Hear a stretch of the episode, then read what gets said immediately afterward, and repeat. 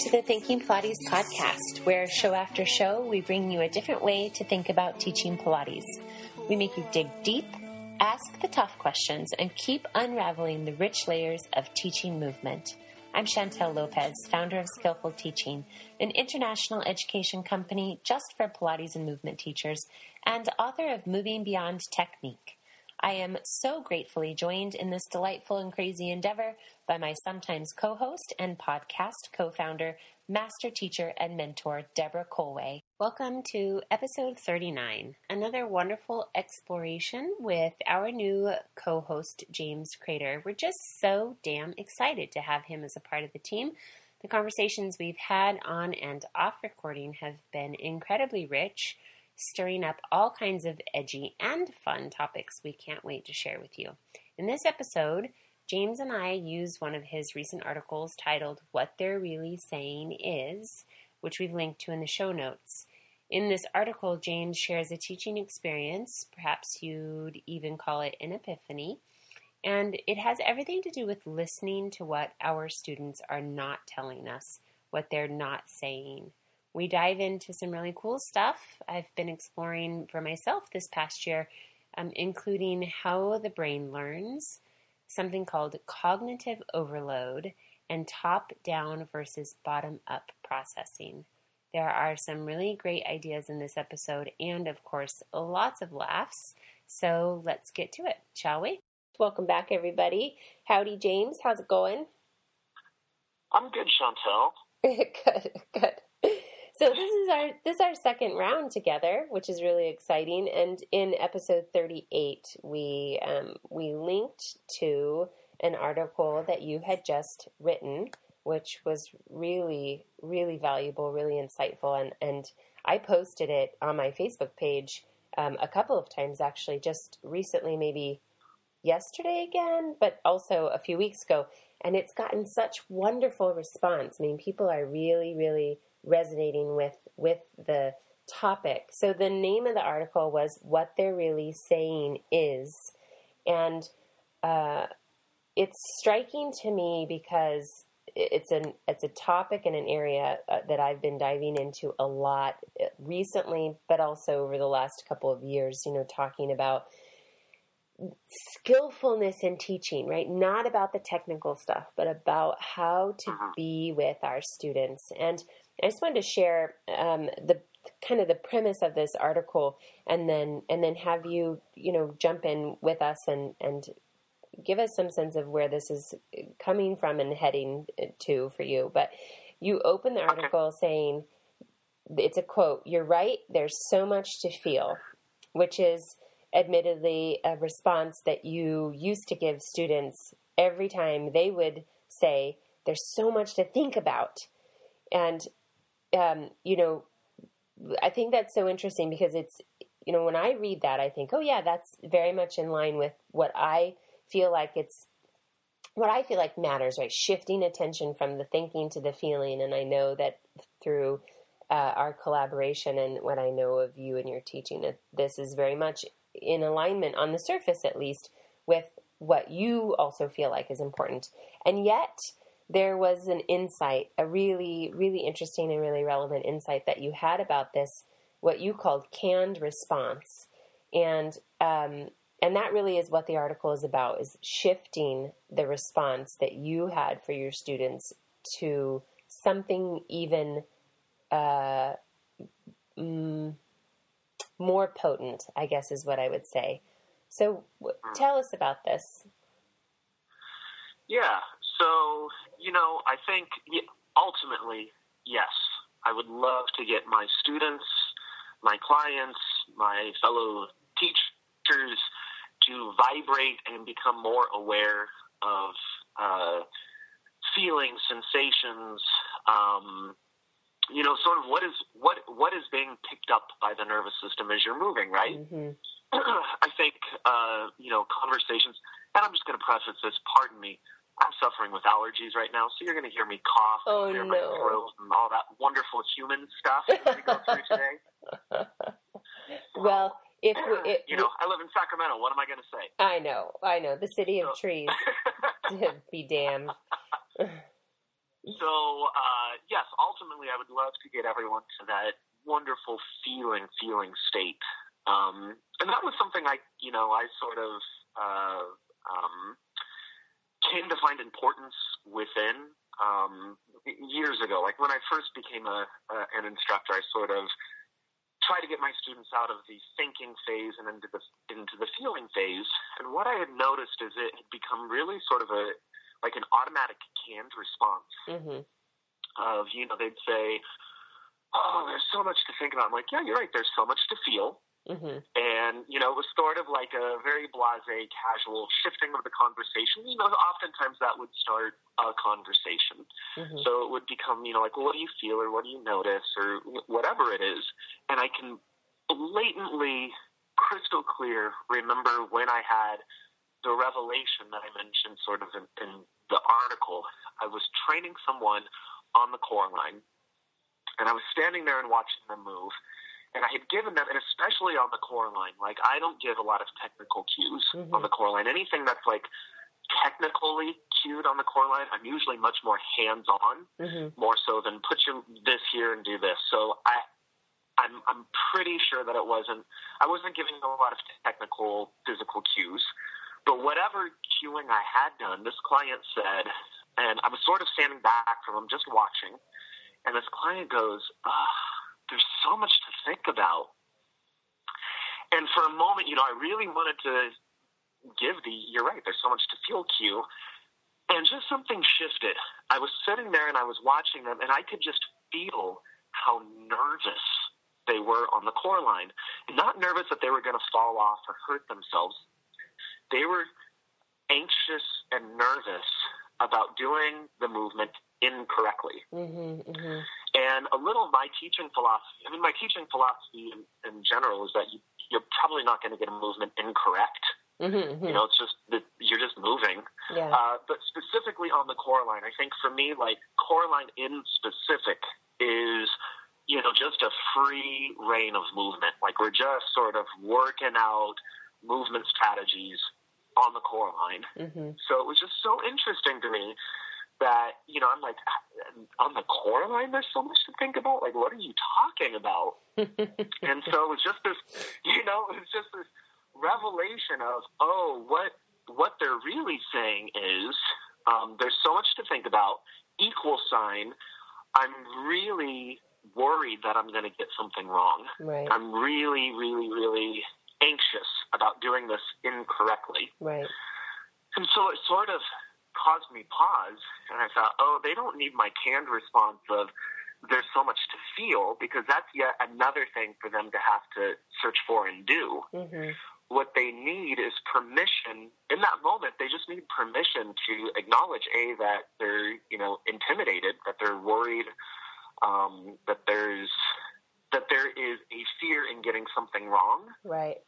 and then sort of uh, guidance in how to process through that. Mm-hmm. And in the article, uh, you know, it wasn't until that was a while ago that that sort of happened. And then, you know, I think through, you know, just research and then conversations with you, you know, the series of top down versus bottom up processing Mm-hmm. have become more and more prevalent in my sphere of knowingness. Mm-hmm. And I'm like, oh, that's what's going on Mm-hmm. is you know it's like they're they're really stuck in a top down top down process mode here where everything is like okay this is what i'm hearing the instructor say so i'm going to create a vision of what it is that i'm supposed to do Right. and then internally now i'm going to have to squeeze here push here hold this not move this not move that oh and also remember to breathe and create some sort of rhythm Mhm. with this Mhm. what- uh, something I, i've never done before you know versus a bottom up process of like well what does it feel like you know when i push out on this cart what does that what does that feel like? What is the resistance informing my body? Mm-hmm. and you know it's, it was this very um in the moment it was just a very clear like oh no no no no they're not saying that there's so much to think about. They're saying that there's so much to get wrong. Mm-hmm. and then what does that what does that actually how do i actually work with this? Like what how do i help guide someone out of this Mhm. and that's sort of what the article was about Yeah, and what and what have you what do you what have you found successful? Like what are some well, of the I think uh, just you know opening up dialog is Mhm. I think you know like I said I, I sort of um, when a client says there's so much to think about, I immediately know like we're we're done we're done dictating cues Mhm, for right mhm, now. Right. There there is there is no more cueing to be done here. There's no more clarification of cues. We're just not going to do cues. Mhm. What we're going to do is start a conversation. And so we'll often go like, well, what do you, um, you know, like, well, tell me what, what, what are you thinking about? Mhm. What about this is, is thoughtful? So talk me through your process. Like, what are you doing? What are you informing your body to do right now? Mhm. And that will sort of give me a cue as to like, well, where is the processing coming from? You know, are you, are you trying to stabilize right now or are you trying to move right now? Mhm. Mhm. Are you trying to, you know, like where, where in that movement matrix are you stuck? Right. You're like, what is, what is going on for you within the experience? And then I'll often cue things like, well, what seems, um, and and generally, what I'll really do is I'll just give them permission to even say that they're worried about getting it wrong, yes. and I'll say something like, you know, are you are you afraid of getting this wrong? I, I try to mhm. stay away from afraid. 'cause I, I Right. even mentioned that in the article. It was a it was a really ugly experience with the word afraid, Uh-huh. and I really try to stay away from that. But I'll say something like, you know, is there, you know, is uh, is there worry that you might get this wrong, or are you intimidated that you might get this wrong, or um, what would be so wrong with getting this wrong? Yeah. Yeah. And uh, you know, and that will start a conversation. At least that that highlights that getting it wrong is within their brain Mhm. Mhm. and you know, and then I'll sort of uh, assure them that there's no, there is no getting it wrong. You know, it's um, one of the most beautiful teaching moments I've ever witnessed about getting things wrong.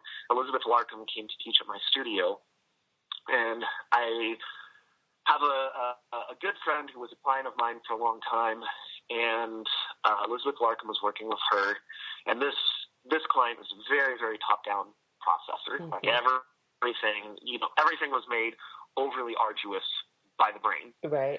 And, you know, and she was kind of stunted within a movement. And Elizabeth Larkam just kind of looked at, I don't know why I keep calling it Elizabeth Larkam, like, I don't know, like, like, like she's like President so and so. So Elizabeth looks, so Elizabeth looks at this client and is like, uh, you know, um, what's what, what's what's the worry? Because you've done this so many times, you should be getting this right. Mhm. Like this is your first time doing this. Give yourself permission to to explore. Give Mhm. yourself permission to sort to get it wrong. And I was like, oh, okay, that's that was a really lovely teaching moment Mhm. of just breaking it down and creating a space, creating a safe space for potential failure Yes. and to go like it, that doesn't matter this is your first time it was it was giving permission to top down process like i understand that this is what you have to do at Mhm, this mhm. moment. And i'm giving you permission to get it wrong if that's what happens. Yeah. you know there's no there's no penalty for getting it wrong. And you know so i'll just kind of create a safe space there. Uh, and and that comes client to client. You know like we all know how our clients you talk to each client differently. Sure. so whatever your uh, your uh, colloquialisms are with that client then you know that's that's what you would use to sort of introduce that Mhm. Mhm. and then we'll just sort of, you know, begin to ask more questions of like, well, what's what's difficult about this movement for you? What's easy about this movement for you? What do you like or not like about this movement? Um, where do you think you could use some work? What are you really good at here? And sort of create. Uh, it's really a picture for myself of going like, oh, well, this is where they're. This is where the uh, where the check marks are, and this is where the X's are, and these are the blank spaces that we Mhm. sort of need to work on Mhm. within this. Mhm. And then just sort of turning it, you know, if, if I'll, I'll try to introduce uh, routine movements. So if it's if I can create something that makes sense, like an external cue Mm-hmm. that makes sense for the movement, then I'll try to bring that in. Something that they're a little more familiar with. You know, instead of doing footwork, we're now standing and squatting. You know, that's mhm. that's the one I always turn to because it's the easiest. Yeah. It's like you know that's all that's all footwork is. It's stand Right. and squat, but on your back Yeah. hmm and you know and then like well okay well can you feel how this relates to this or you know and, and that's sort of my back avenue way to get them back into the feeling phase. Hmm so trickling down giving them a little permission to to have that fear that worry of getting wrong the wrongness of it having a dialogue about the greater picture of it hmm relating it back to something that is familiar to them, whether it's a familiar exercise, a familiar movement pattern, and then from there, creating a sense of feel where I can get them sort of where I like to get my students, which Yeah. is a little more bottom up processing, a little more sense of awareness of feel. Yeah. What's interesting, the process that you're describing, you know, uh, of what I what I tend to do, what I really like, what I feel like is so important, and it can be hard to do for teachers because I think oftentimes uh, we are conflicted, perhaps, about what uh, our role is with a student. But if if you are really recognizing that there's there's anxiety or nervousness or Yeah. you know about getting it right because that's i mean i even i mean i experience that in my own body when i'm working with a new teacher as a student or um, you know i'm i'm i'm really for some reason focused on achieving the movement in a certain way i start to get feel nervous about getting it right like that's just you know that's there i think for all of us in in different ways in different times and Yeah. To start with just acknowledging that this is something that's preventing us as a you know as two in a relationship and the student specifically from from moving into uh, that place of pleasant successful internally motivating or intrinsically motivating experience and so much more. I mean there's so much more to that. That's so it's so important because we can't you know if we talk about it in the in the terms of uh, you know if, if what we're really trying to do as teachers is give our students something that they can own and integrate and have for the rest of their lives that has to be eh, you know that has to be fully integrated into them uh, both from a cognitive perspective and a physiological perspective. And we we're never going to get there unless we can really just say we can just say look there's an elephant in the room and it's wearing a sign that says you better get this right or otherwise you're wasting your time you're going to let your teacher down you're you know you're a failure whatever it might be. Um, and then you know it's like so sometimes i was just thinking when you were giving your examples that what it what it often comes down to me is like there's a risk right? It's risky. It's like risky to Yeah. be vulnerable. It's risky to to show Yeah. your imperfections. It feels you know that feels it's just like that's like exposing yourself you know? And even though your intention it, it you know you're there to improve and to gain and to grow and yet we carry this around of like we are expecting ourselves to be perfect or to get it right on the first time or to be living up to what we think are the other person's expectations. And it does feel very risky to be that vulnerable. And i think sometimes uh, and as you said it just depends on the teacher so i mean uh, on the student so much. But it's like what do you what do you what do you feel like is at risk here? Of like just you know relaxing into the movement or just allowing yourself to get it wrong. Um, you know Yeah. and, and really acknowledging that there's maybe there's maybe a feeling of like this is a really risky situation to be in uh, and not uh, not safety wise but just as you know being seen. And i think this is another piece of the student teacher relationship and, and that paradigm that we don't always talk about explicitly. I think we all feel it and sense it in some way but that there there is it can be intense because the student is allowing us to see them or not right? And to Yeah. hear them and there's just all of this there does there can feel like there is a lot at risk.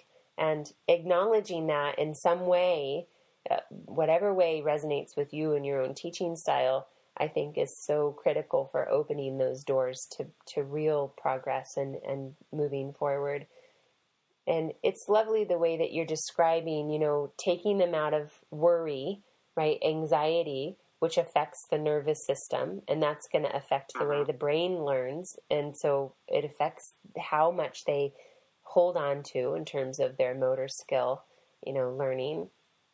And then, and then painting this kind of picture for yourself, like, and not just for you as a teacher, but, you know, creating this kind of map of what you said, you know, the check boxes, the X's, and the blank spots. Yeah. Like where, you know, what is the whole picture? Like, what's going on? Getting a bigger sense uh, a more global sense of, of what the student needs. And then also opening up the student themselves to see that, you know, that it's, uh, you know, instead of being myopically focused on it, it being it, the only goal, the only objective is getting it right, that you can then begin to expand their sense of rightness uh, so that it just becomes about being like what is what is happening yeah. right now the one thing the the thing i really really like and i think is so critical is this last piece that you're talking about, you know, bringing them back to something that's uh, simple, that they've done before, that they've had success in, that you know they've had, uh, you know, like a clear feeling sense of,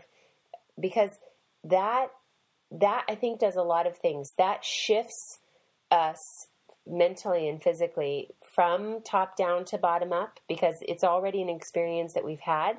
So there's less there's less of that piece by piece analytical um, very effortful thinking, right? So we're like, oh, that that's just something I can I can be in, I can do without a lot of mental gymnastics. Yeah. Uh, and it's also yeah. often a pleasant experience, and it's in those moments where we have more opportunity, more likelihood of of actually building those implicit memories, and and then and, and then that's what leads us to further bottom up processing and further progression down this you know this line of competency right where we're trying to get people to the end. And a lot of you have heard me talk about this and i know james and i have touched on it.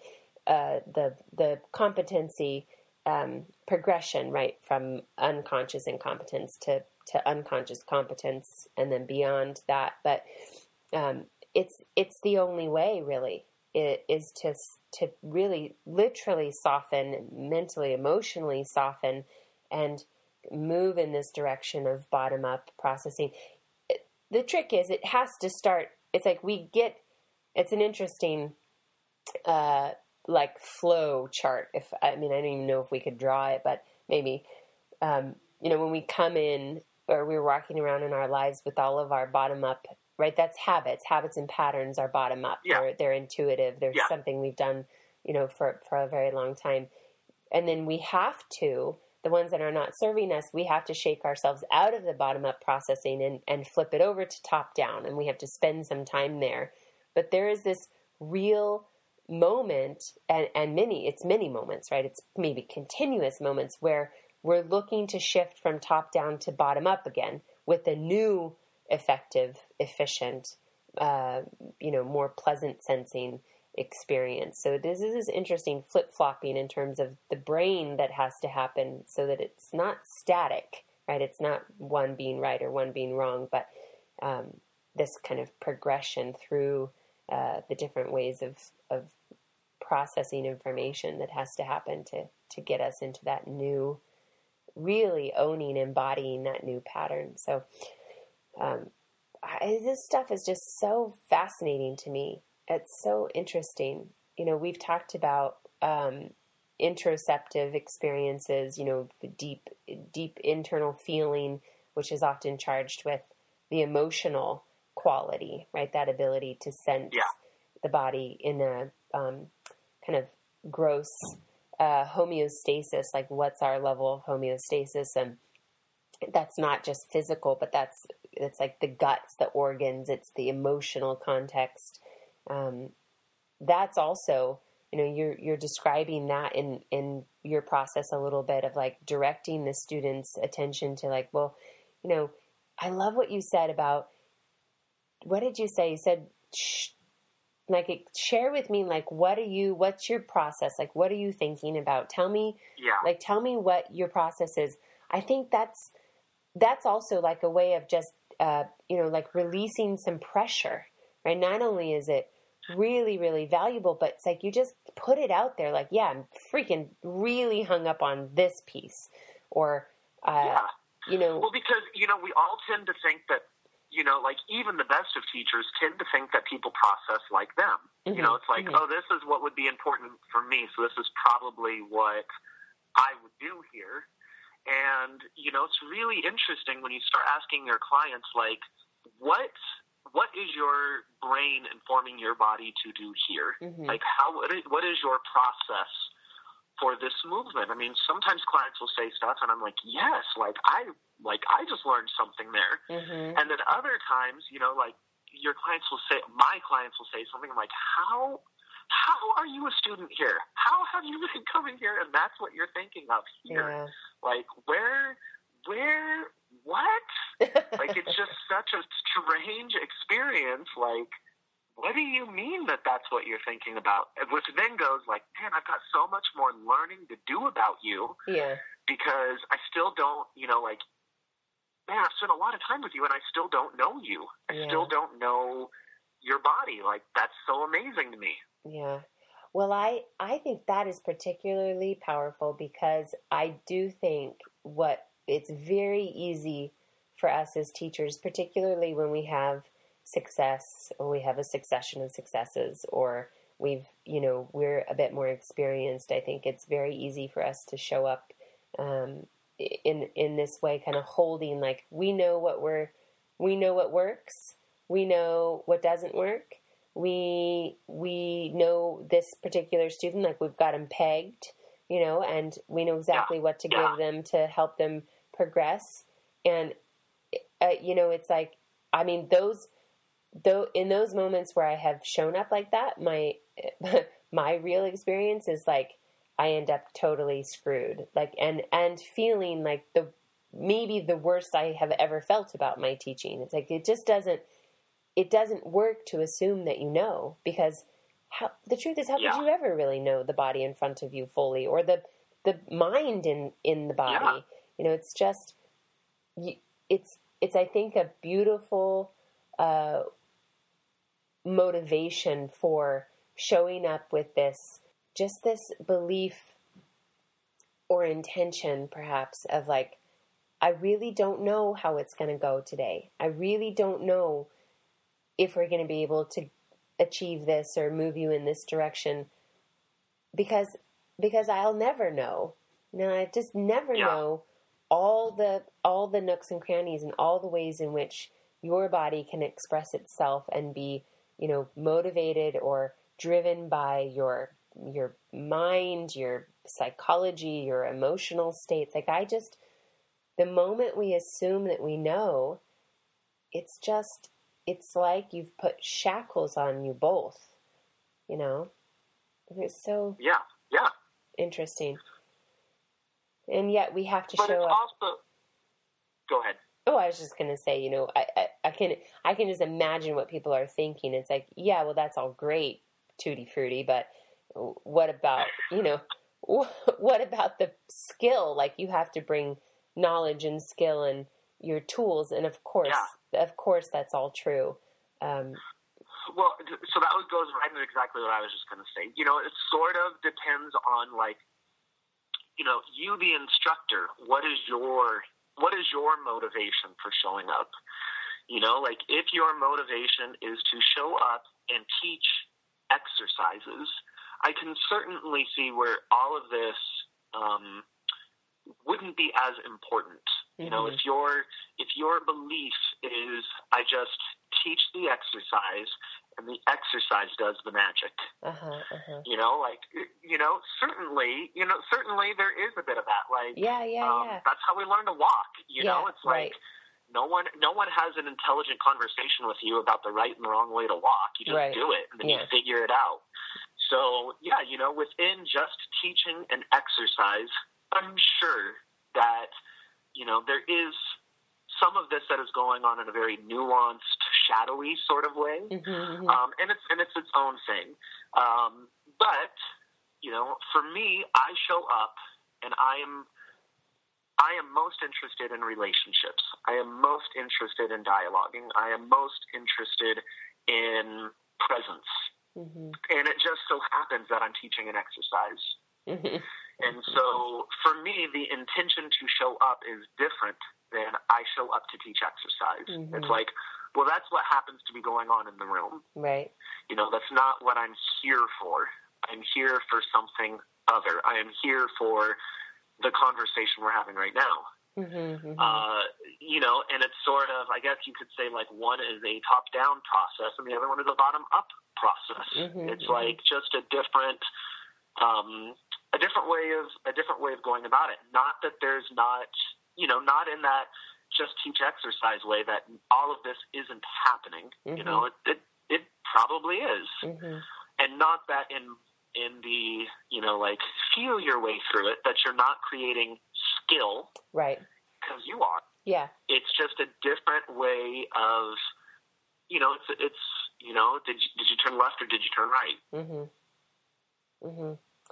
I think, uh, you know, I think though it can be, I think it's either happening or not happening though at this level where you are teaching teaching the exercises. Like that's what you if you if that's how you're showing up like that's your priority is to teach the exercises. And i i actually i love i love that because my teacher carol would say to me trust the method. Like just trust the method. Like teach the exercises and trust the method which also meant to me trust the body right trust that the human Yeah. body is capable and that to me brings so much like life and energy to teaching the exercises however i think that we can i think we can teach the exercises and we can teach in a way that is uh, that reinforces top down processing as the priority Oh, uh, where it's like Yeah. no Oh, this no. is Yeah. right this is the movement this is the goal the goal is the movement the goal is the the Mhm. this concrete end expression and that's what we're doing that's what we're always doing that's what we're like like that is our one and only goal in which case i feel like then teaching the exercises is you know can be held in a very rigid very right and wrong kind of way where m- you know Yeah. maybe trusting the method uh, means to you don't trust the body in front of you and make it conform to the exercises which it's like that's it you know i it's not for me it's like i think a lot of people get value out of that i think a lot of people need that mentally and emotionally uh, so there's a place for that but I, what I want to say to the teachers that are listening is that I think that you can do both of these things simultaneously. I think that you can show up with the, a trust in the thing that you teach, which is which is let's just say you know the common the common thread for us is Pilates, the method Pilates. Like show up and teach the exercises as your as your intention, holding that the the the work is enough. Like taking the body through these movements is so valuable. But I think that if you hold at the same time the trust of the body in front of you, that what you do is all the things that we are saying, but in a different way, right? You're you're allowing, yeah, and you've heard me say this before, like you're allowing the body to be in whatever current expression of the movement it's in, and you're you're using touch and you're potentially using language, or maybe it's the other way around. You're using language and potentially touch for most teachers uh, to facilitate like an acceptance of the current experience. Like this is your body in the work right now, and it's learning and it's exploring. And yes, it's not perfect, but perfect is boring, and that's not the goal. Like there's no, it doesn't end. It's like you don't arrive at the perfect teaser ever. Like that's just not that's just not what happens. Right. The human body is brilliantly capable and absolutely imperfect. So there's no arriving. Like there's no arriving at the perfect expression. There only is the current expression and all that you can get out of that. And I so I think you can show up in a way that's like I trust the method. I'm here to teach the exercises. And what I also trust is that the body in front of me is capable and can either does know itself or can learn to know and trust itself. And then I think you can facilitate, you know, all the things that we're uh, talking about. I don't know. That's I think that's maybe all I had to say. Like, was like one of those abrupt endings. Like I reached the edge of the cliff, and that that was like, all right, there's no more ground. You ran full force to the edge of the cliff. You stopped just in time. That's so um, funny. oh. uh, I I just have to say I love you. I love you. I love everything. I love everything you just said there. And um, I always like every time every time we're on this podcast, I feel like this sentence comes around. Mm. Um, I literally just wrote a blog about that today, and my blog for today uh, is um, um, why I don't teach fitness, mm-hmm. and it's it's all about sort of that concept of to me. So uh, what I mean by that is um, so it something like the teaser, right? Mm-hmm. So if there's several ways you can just teach the teaser. So you can just teach the teaser as sort of a as as an end means, right? Like mm-hmm. there is something magical and special about the period at the end of a teaser sentence, mm-hmm. right? Mm-hmm. Or you could kind of look at it and go, well, what is what is that movement? What is that period? What is the sentence leading up to that teaching the body mm-hmm. about how to move within yes. that sphere, within that um, space, within that stimulus? And both of those, you're just teaching the teaser, right? Yeah. Like, there's no extra. You're not teaching um, a, a movement that looks kind of like the teaser. You know, you can teach the teaser, whatever version you're teaching. But it's the energy behind it. Mm-hmm. One is sort of an end goal. To me, that's like fitness. It's mm-hmm. like the reason I don't teach fitness is, you know, to me, fitness is the outcome. Mm-hmm. It's not the process. Right, right. And so, you know, the teaser is sort of the outcome. That is the period at the end of the sentence. Mm-hmm. But what are what is going on as you approach and retreat from the teaser mm-hmm. is much more interesting to me um, then the actual, you know, um, architecture of what your teaser looks like or doesn't look like. Right. Mm-hmm. Um, and I would even venture to say, like, are you really teaching Pilates if all you're doing is teaching the teaser? Mm-hmm, mm-hmm. You know, and, and if all you're doing is teaching, you have to achieve this shape, like, I don't know if you're actually teaching Pilates. Right. Like, I don't know if you're actually teaching a method. Mm-hmm. I think you're teaching an exercise. I think right. you're teaching a shape, but I don't think you're teaching um, the intention, mm-hmm. the embodiment, the you know the return. I mean, it's in the goddamn title. I mean, I know. return to life. so it's you know it's, it's not it's not um, do these exercises.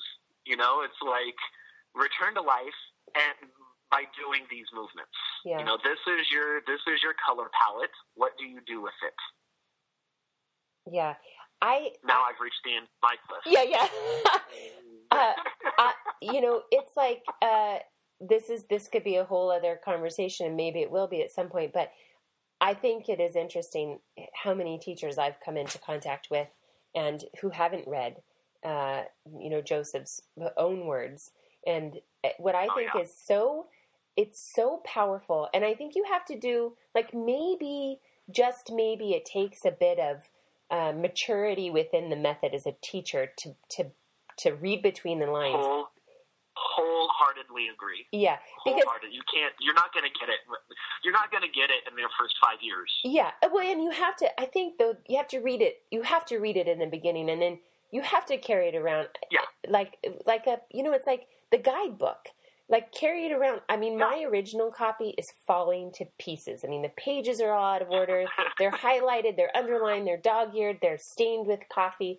I mean, it's like read it and reread it and reread it and reread it and reread it. Because what's so interesting to me is he does say, just do the exercises. Like, I love. I love the like stalwart, like like get over it. Get to it. Get over it. Stop making excuses. Yeah. just do the exercises. And then we're just kind of left in terms of technique which is maybe i'm just make this is very interesting to me. Maybe it's like that's it. Here are the pictures. Here are the exercises. Simple instruction. Do it. Stop kvetching. Stop complaining. Stop making excuses. Like just do just move. Right? And then all of his other words are like you know change the world change your life. Like Yeah. all of these Yes. like very deep philosophical like it's body mind and spirit. It's your soul. It's the whole thing. It's like you know control over the mind control over the body. There are all of these it's just like this beautiful litany of intense philosophical uh, perspectives. And i think what happens for people is that they they're they're totally oblivious to to the you know latter part and and all they see is the technique part. And because unless you studied with him or you studied with one of the elders that potentially there is a lot lacking in that right the technical end so we fill it. Over the years we've just filled that bucket until it's ridiculously overflowing. Like we have so much focus on how should you do the exercises?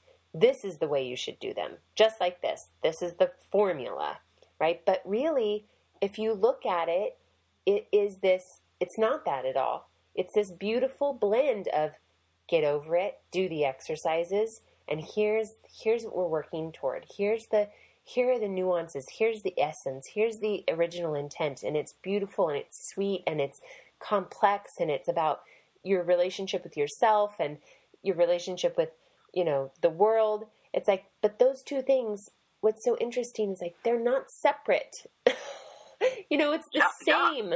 It's like one is facilitating the other.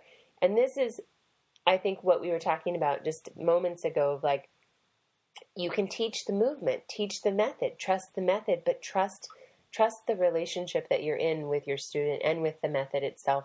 Trust the body and allow for allow for it to be totally imperfect. Totally totally imperfect all the time. That it's just like Yeah. show up for the experience whatever the experience is i was thinking about exactly. this Show up for the process. the process exactly and this just to bring us full circle to the kind of the the heart of the article from from my in my interpretation and what we were talking about earlier the, the difference between top down and bottom up is it something that i have learned about bottom up processing and you know the the building of implicit memory um, there are all of these links again to uh, interoceptive experience, right? Being able to shift and, and become aware of the interoceptive uh, perception of the body and self is in, is indicative of implicit memory building. Implicit memory building is deeply linked to motor skill acquisition. It's it it's like when we learn to walk, what you were talking, it's like we don't need somebody giving us a barrage of cues. What we need to do is practice it consistently, and learning happens almost on accident through consistent repetition, failing and mistake making, and then consistent repetition, failing and making mistakes and adapting and making mistakes and adapting. It's like that's how we that's how we on a very uh, biological level we we learn how to move and it's like i think that there it, we we've we stopped doing that.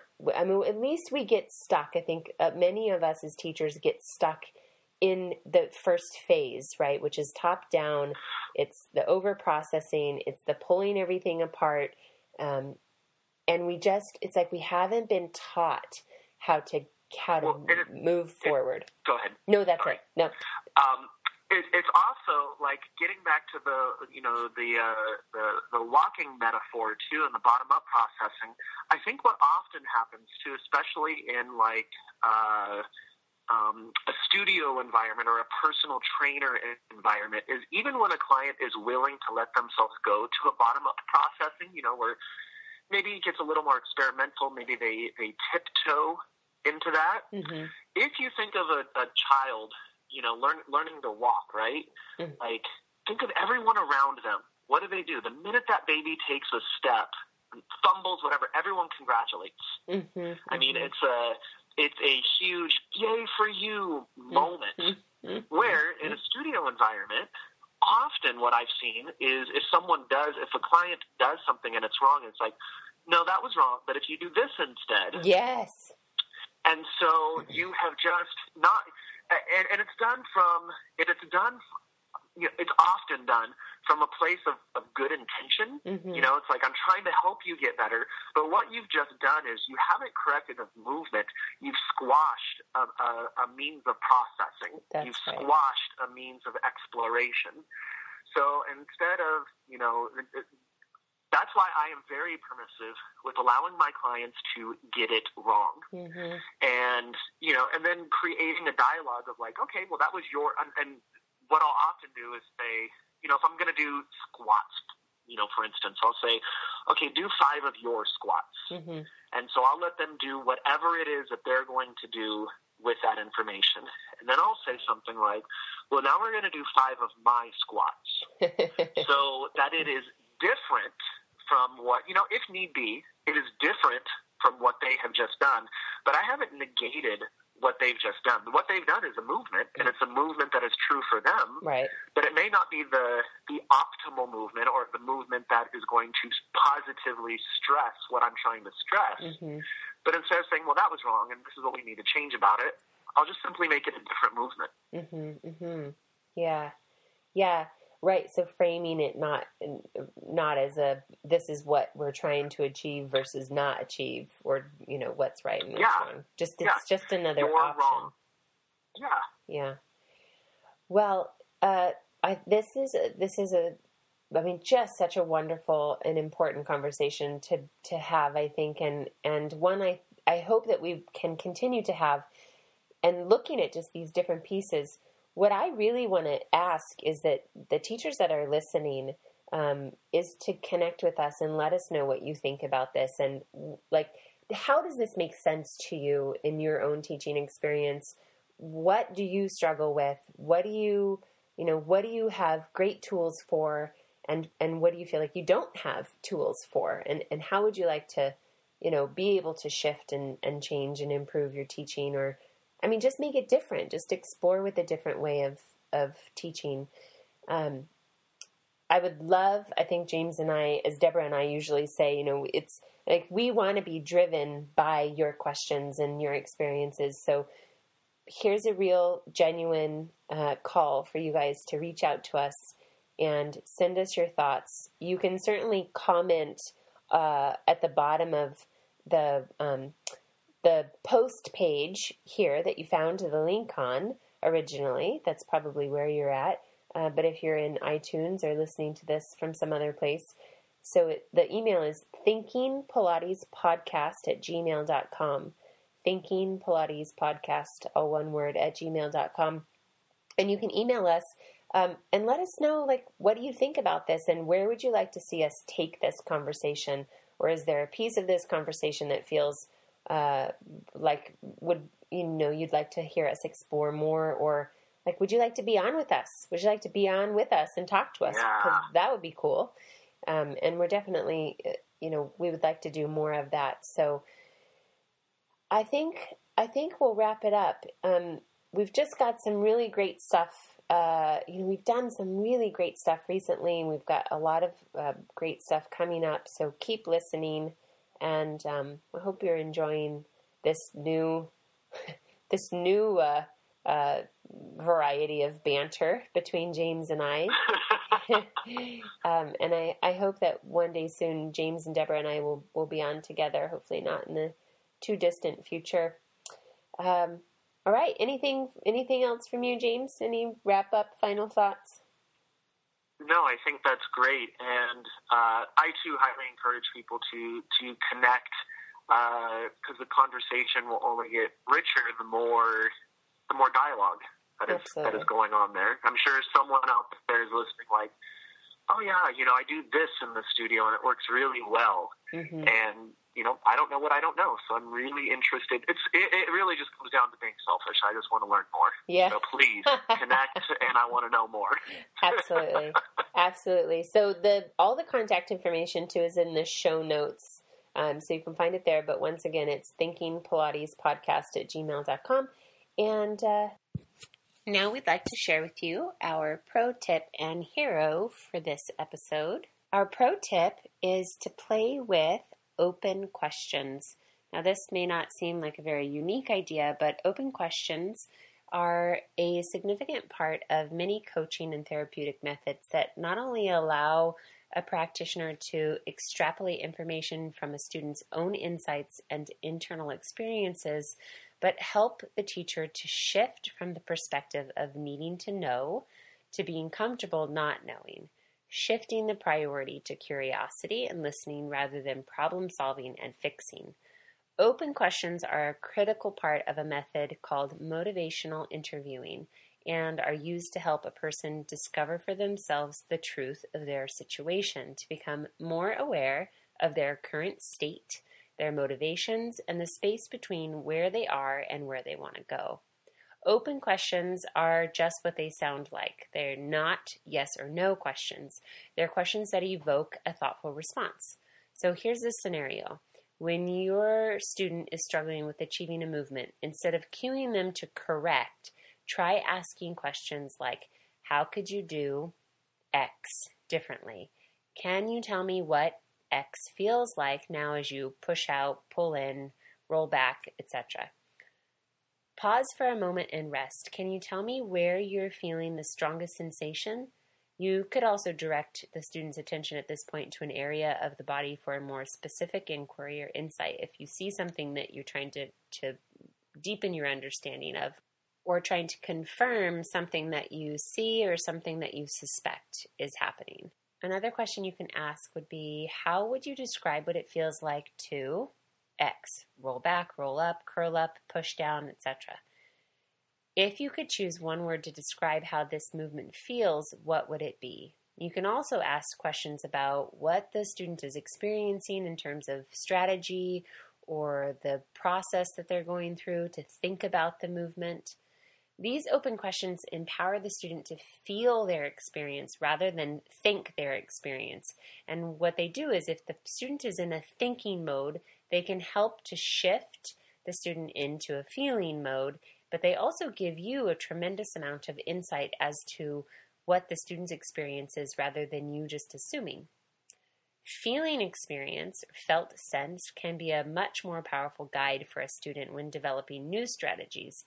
It allows the strategies to arise out of the current state of the body rather than to be manufactured based on some string of things they have to do. This kind of questioning promotes bottom up processing rather than top down. At least it, it can be the intent, but it definitely depends on the kinds of questions you're asking. Open questions can also help us bypass cognitive overload and shift out of cognitive overload. When a student is experiencing cognitive overload, they stop processing, they stop listening, they stop being able to feel, and it often triggers other fears. I'm not capable, I'm not good, not smart, not fit enough to do this, and other things. Open questions allow us to reframe the movement experience and shift the authoring of the work from us to the student. We, as a teacher, are not in charge. We're just witnessing and nudging. So, how can you nudge your students towards a more bottom up experience using open questions? So, your mission, should you choose to accept it, next time you're inclined to cue your student out of trouble, don't do it. Instead, Ask an open question. Keep it simple. See if you can get them to author their own experience, to notice what's really happening within them, and allow that to lead them. Can't wait to hear how it goes. So please feel free to share with us either via the comments below in the um, post or via email. And finally, our hero for this episode is Dr. Dan Siegel, author of the book Mindsight. Dr. Siegel is a clinical professor of psychiatry at UCLA School of Medicine and the founding co director of the Mindful Awareness Research Center at UCLA. He's also the executive director of the Mindsight Institute. Among other topics, Dr. Siegel explores mindfulness, the mind and brain, and interpersonal neurobiology. His work is relevant to us as teachers because it helps us understand another aspect of the human experience as well as the depth of how we form relationships with our bodies, ourselves, and the world around us. Now, Dr. Siegel's work has made a significant impression on both James and I and we hope that you'll enjoy exploring it for yourself. Some of the other books that you might enjoy by Dr. Siegel are Mind, Healing Trauma, and The Mindful Brain. So we've got those links in the show notes. Be sure to check some of these things out, add it to your teaching pile, your teaching stack of resources. Mindsight was the first book I ever read. I think it's a wonderful introductory book to his work and so much really beautiful, relevant information for us as teachers. So I hope you get an opportunity to really dive into that. You'll also see in the show notes links to James's articles, the one that we referenced in the last podcast and the one we reference here. Uh, two articles actually that we reference in this one. So you can link to those and um, read to your heart's content. Otherwise, you can reach us at Thinking Pilates Podcast at gmail.com. You can also like us on Facebook. We hope you enjoyed today's podcast and look forward to the next time. Until then, breathe deep and teach well.